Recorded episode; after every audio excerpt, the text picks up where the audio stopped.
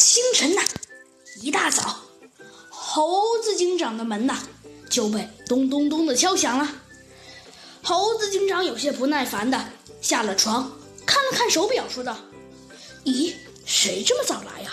这才这才三点左右。”猴子警长啊，有些无奈的把猴子警长的警察局的大门打开了，外面站的不是别人，正是老牛。老牛啊，这个家伙嘛，人品不错。虽然猴子警长并没有听说过这个家伙，但是他的名声啊，那可是大得很。原来啊，这位老牛啊，被森林都市的人们啊公认为捐款大师。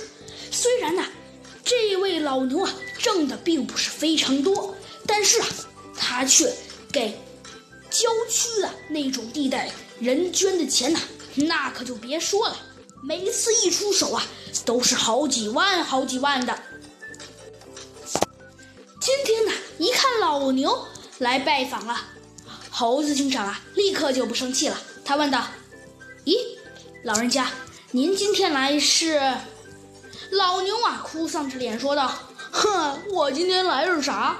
我告诉你，警长先生，哎，你说说吧。”我辛辛苦苦干了半年呢，我捐款给山区捐了好多好多，然后呢，我好不容易攒了点钱，买了个，哎，买了个金手环。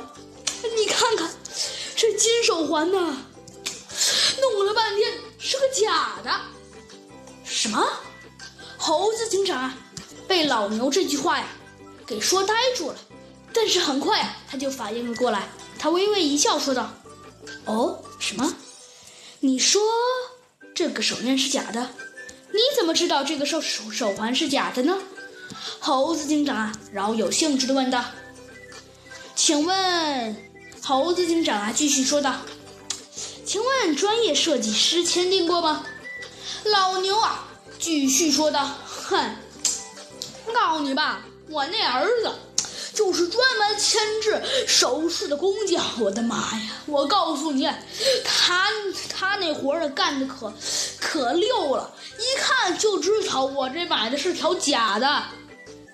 猴子警长有些奇怪的问道：“既然你们家有这方面的有这方面的行家，那你为什么还要上这个当呢？”突然啊，老牛的声音。变大了好几分贝，说道：“哎，你说了，这都怪我，不是试图哎呀，钱变钱钱钱便宜吗？